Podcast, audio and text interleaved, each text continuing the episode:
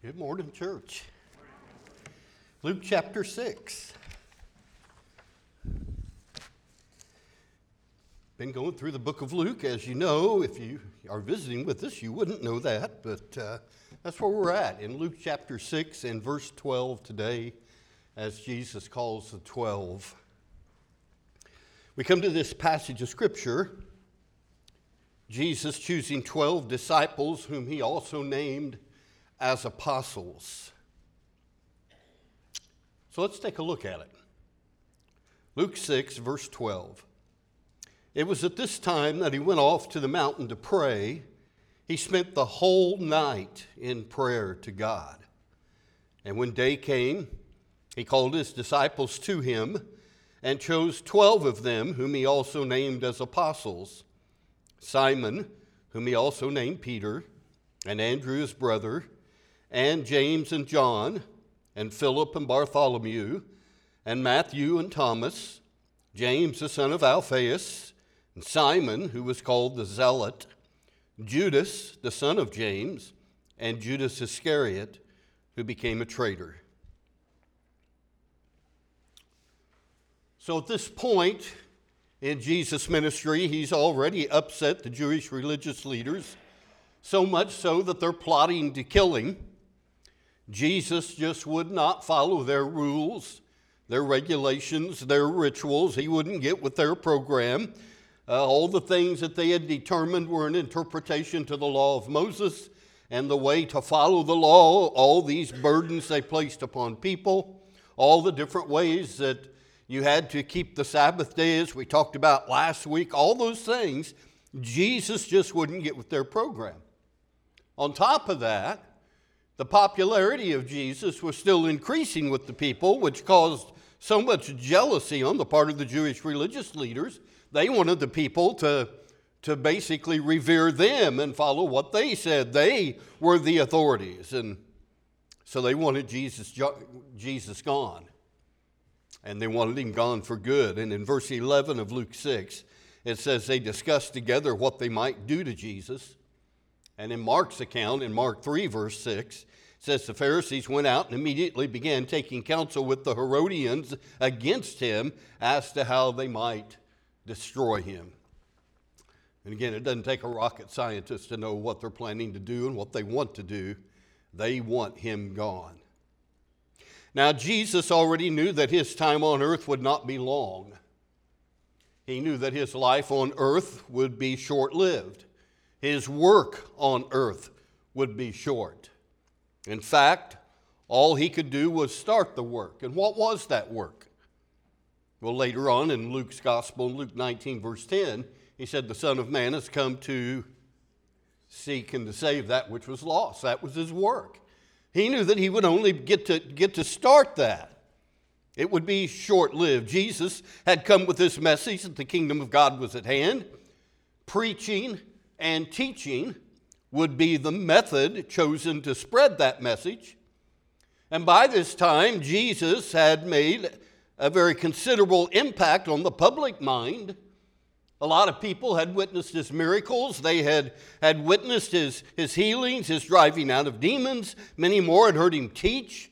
And they knew that he was one that taught as one that had authority, not as the, the religious leaders of their day, not as the scribes and Pharisees who would constantly quote other authorities, other rabbis.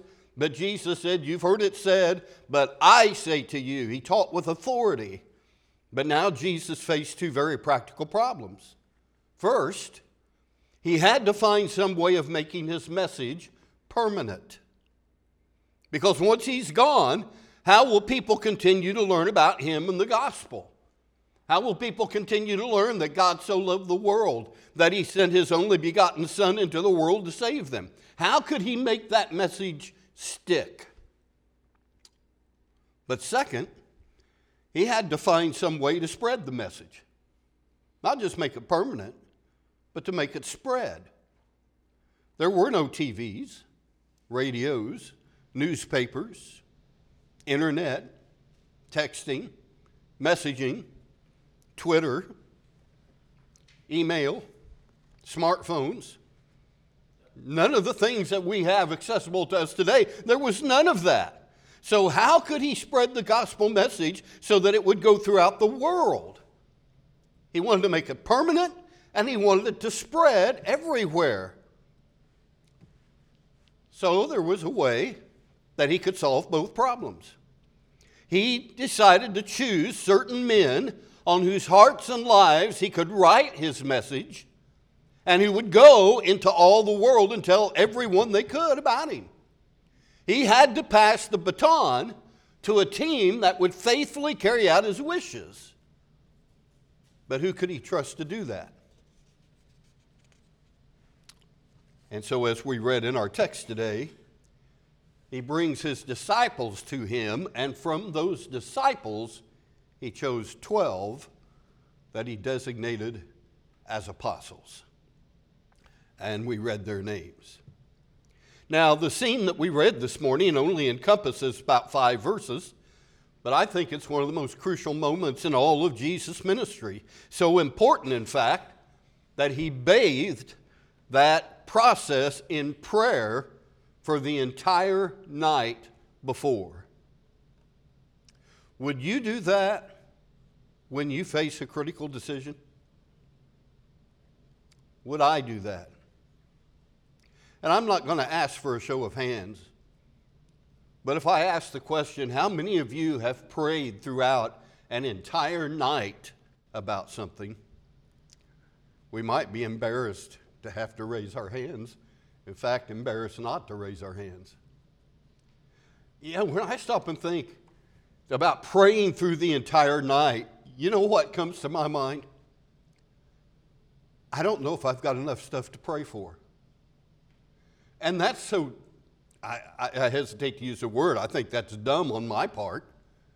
I mean, just, if you start getting specific about prayer instead of using generalizations, you can pray for a long time.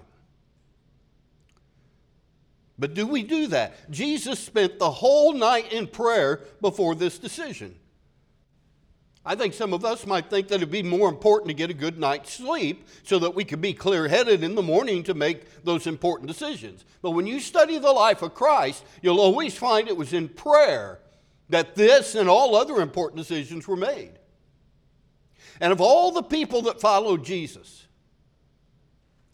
he's going to choose 12 in whom he could invest himself.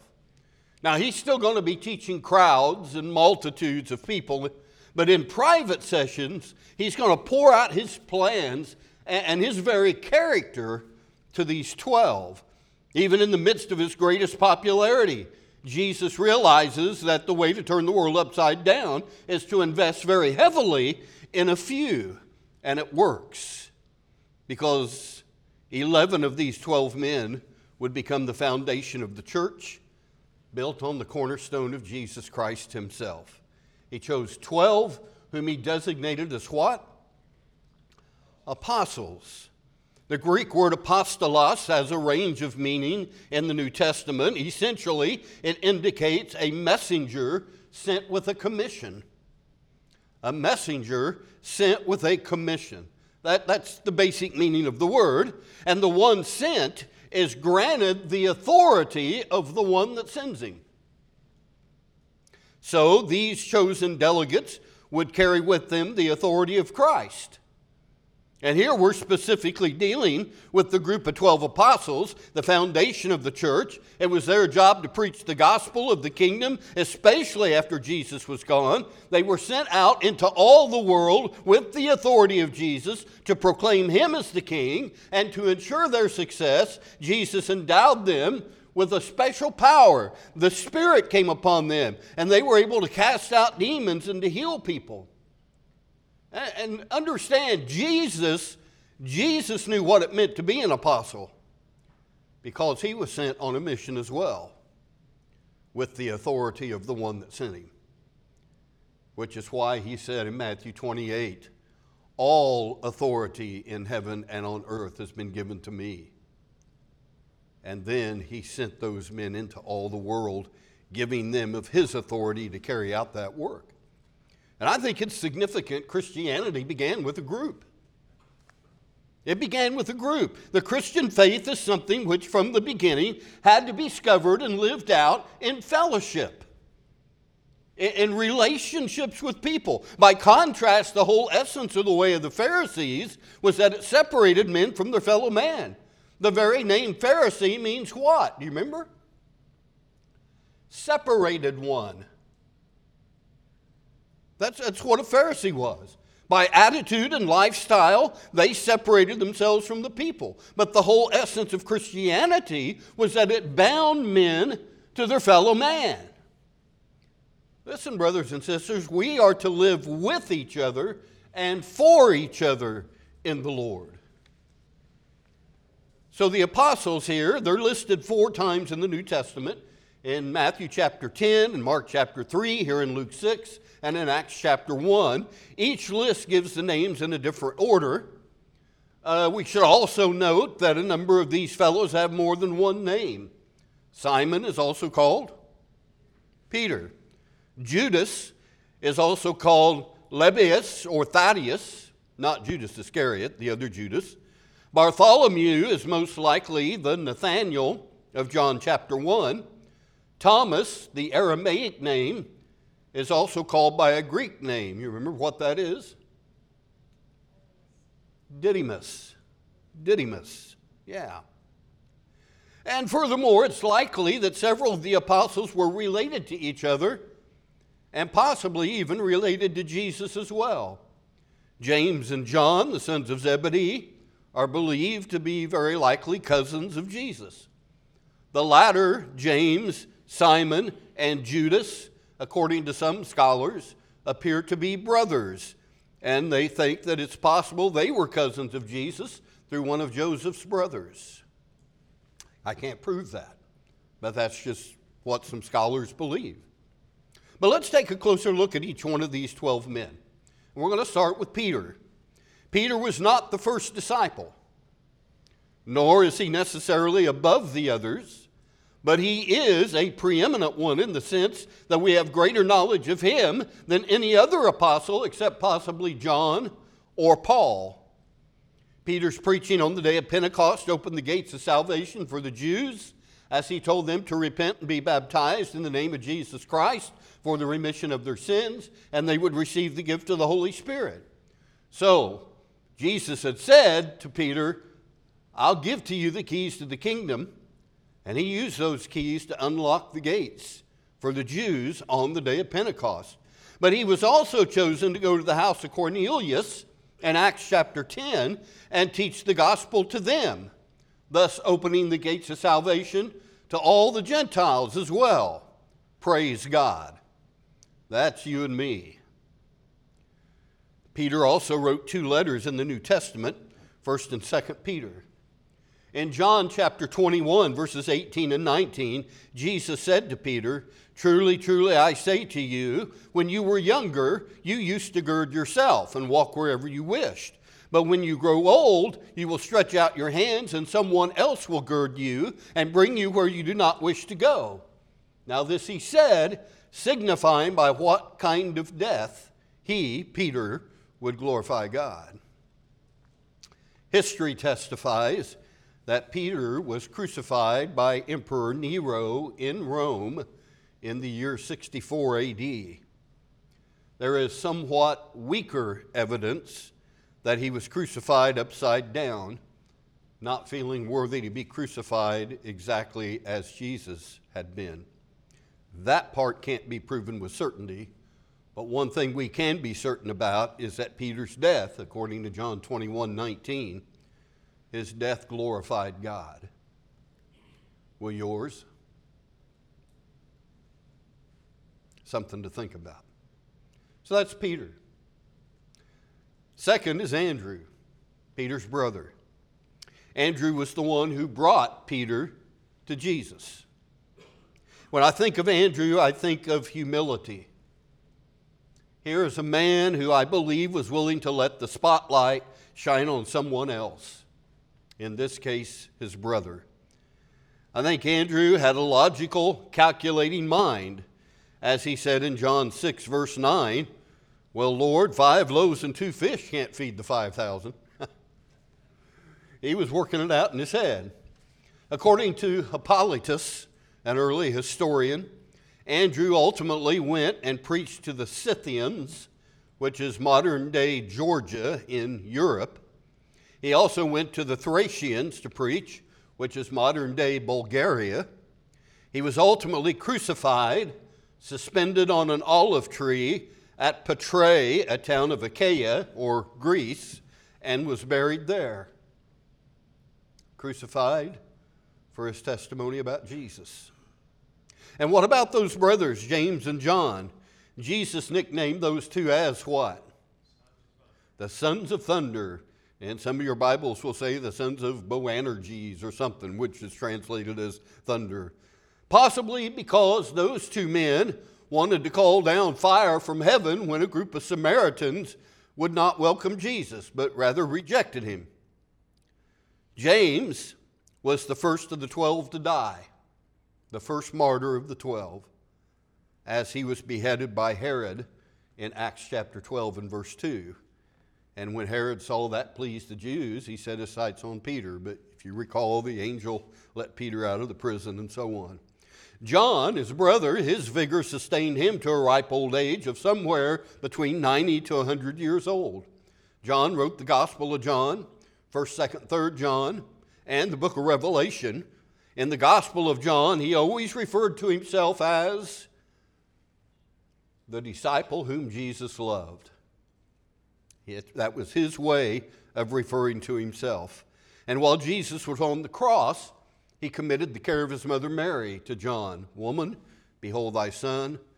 Son, behold thy mother. And from that time on, John took Mary into his care.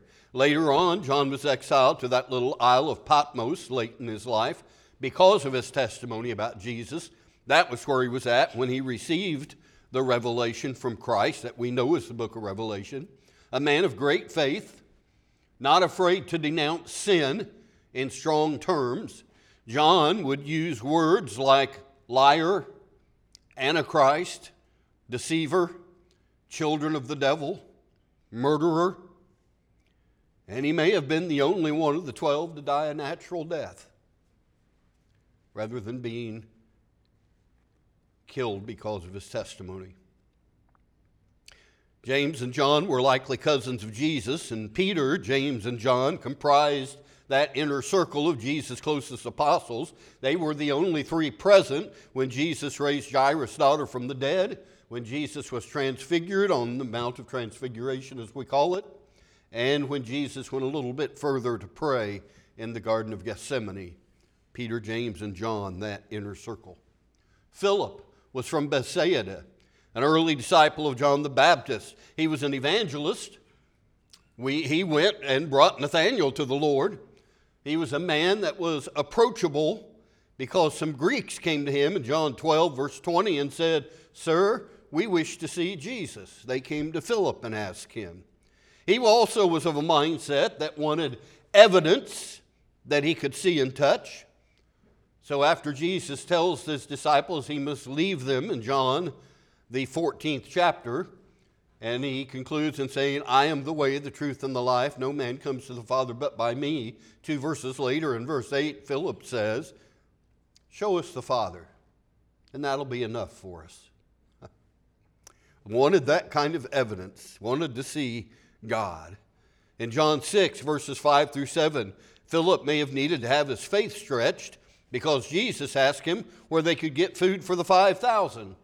And Philip said, well, 200 denarii won't be enough to feed this group of people.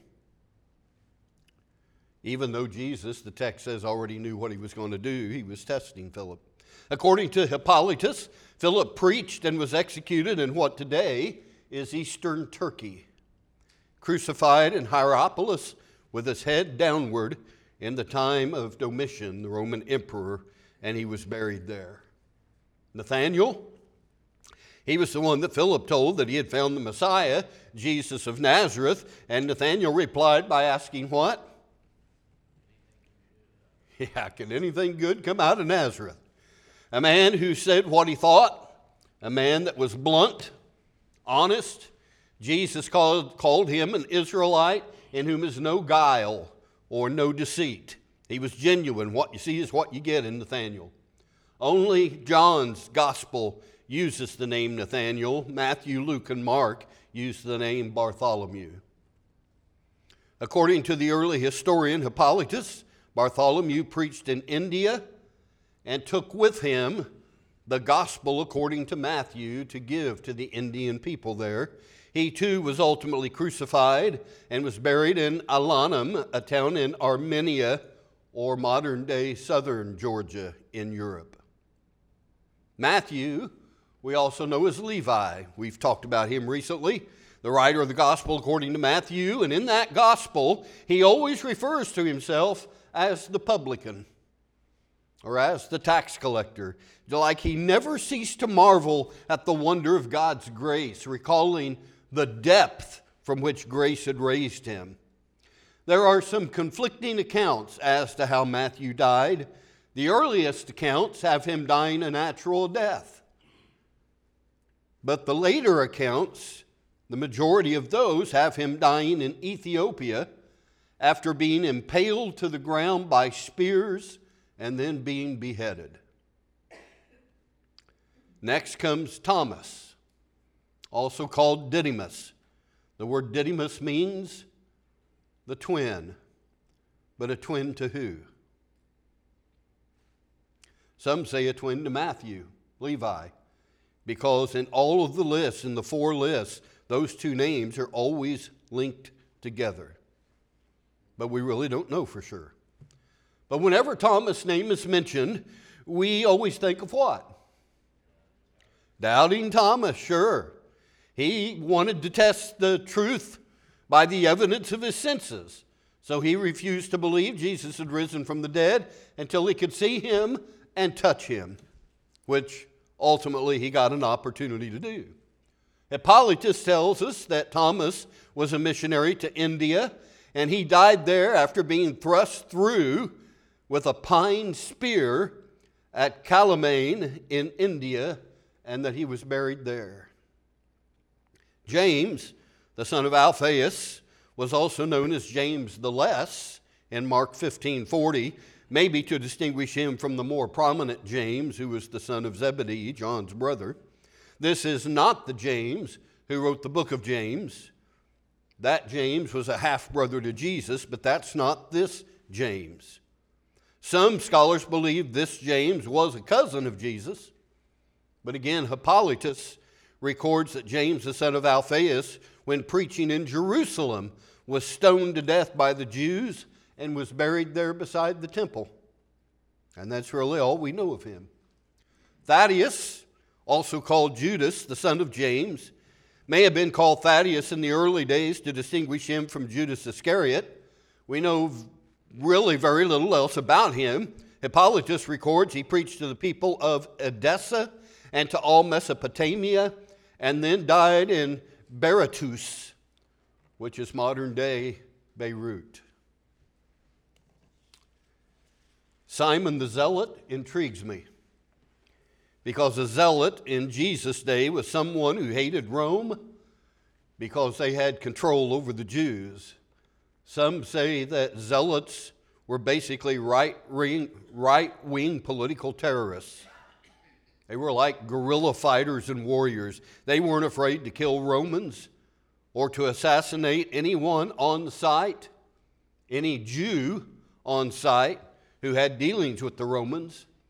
And they called their passion holy zeal, thus the zealots. So I wonder what Simon the Zealot thought of Levi the tax collector who used to work for Rome. And how did Jesus manage that situation and keep those two apart? Hmm. And yet, Jesus could take that passion and zeal and use it in a controlled, positive way.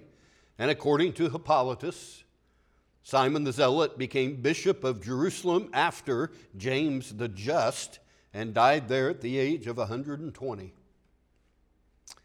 And then finally, Judas Iscariot, called Iscariot from his native city of Kerioth, the single apostle that was not faithful to Jesus until death. He was an outsider, the only apostle that was not from Galilee, as far as we know, always listed last in the list and always identified as the one who betrayed Jesus. His motives remain a mystery. Suffice it to say, the only motive even hinted at in the Gospels is greed. What an epitaph for a tombstone. He betrayed Jesus. Why would Jesus choose someone that he knew would betray him? And that question will be debated until the Lord returns. And all I can say is Jesus offered him his chance, and he didn't take it. It will forever remain a mystery, but it serves as a warning to us all. And so these are the 12 men Jesus chose to be apostles. None of them were qualified by human standards. They weren't the cream of the crop of anything. They weren't the most skilled or the most educated or the most gifted by any means. They weren't the most sophisticated. They weren't the most noble or the wisest or the best. In fact, the one thing they all had in common was this they were ordinary. Just ordinary. And yet, 11 of those men changed our world. Had it not been for them and their work, you and I wouldn't know Jesus. You and I wouldn't be saved. You and I wouldn't have the promise of everlasting life. Because those men obeyed the command of Jesus to go into all the world and make disciples of all nations, baptizing them in the name of the Father, the Son, and the Holy Spirit, teaching them to observe everything that Jesus had commanded them. That's exactly what they did. And they changed our world. Now, let me make two observations in closing. The first is this our mission must be the same one Jesus had, the same mission these apostles undertook, which is to seek and to save the lost. Our number one priority as a church has to be preaching the gospel to a lost and dying world. And I'm not talking just about pulpit preaching. I'm talking about all of us sharing the good news of Jesus with those who need to come to know Him. We can't get distracted by side issues that keep us from saving souls. And, folks, when the people of God are saving souls, they are changing the world. Amen? And Jesus and these apostles were consumed with it wasn't something they just did on weekends, it was their life. And most of these apostles died because of it. But because of them, you and I are here in this house of worship today as brothers and sisters in Christ. So, that first observation is our mission is the same one Jesus had and the same one he gave to those 12. 11 that carried it out, 12 counting Matthias, who replaced Judas. But here's the second observation Jesus is still looking for ordinary people to accomplish extraordinary things. Still looking for extraordinary people to accomplish extraordinary things. Can he, can he use you? He has called you, just as he called these apostles, you have been called. Don't think so? Listen to these scriptures, they're on the screen. 1 Corinthians 1 9, God is faithful, through whom you were called into fellowship with his Son, Jesus Christ our Lord. Ephesians 4 4, there's one body and one spirit, just as you were called to one hope when you were called. 2 Thessalonians 2 14, and it was for this he called you through our gospel, that you may gain the glory of our Lord Jesus Christ. 1 Timothy 6 12, Fight the good fight of the faith. Take hold of the eternal life to which you were called when you made your good confession in the presence of many witnesses. 1 Peter 1:15. But just as he who called you is holy, so be holy in all you do. And 1 Peter 2 9, but you are a chosen people, a royal priesthood, a holy nation, God's special possession, that you may declare the praises of him who called you out of darkness into his wonderful light. And let me tell you, that's just a small sample of the scriptures that tell us that God has chosen us and that God has called us. He's called us to change the world by saving the souls of dying men and women and boys and girls. You have been called to the same mission that God called his son Jesus to to seek and to save the lost. Will you answer the call like the 11 did?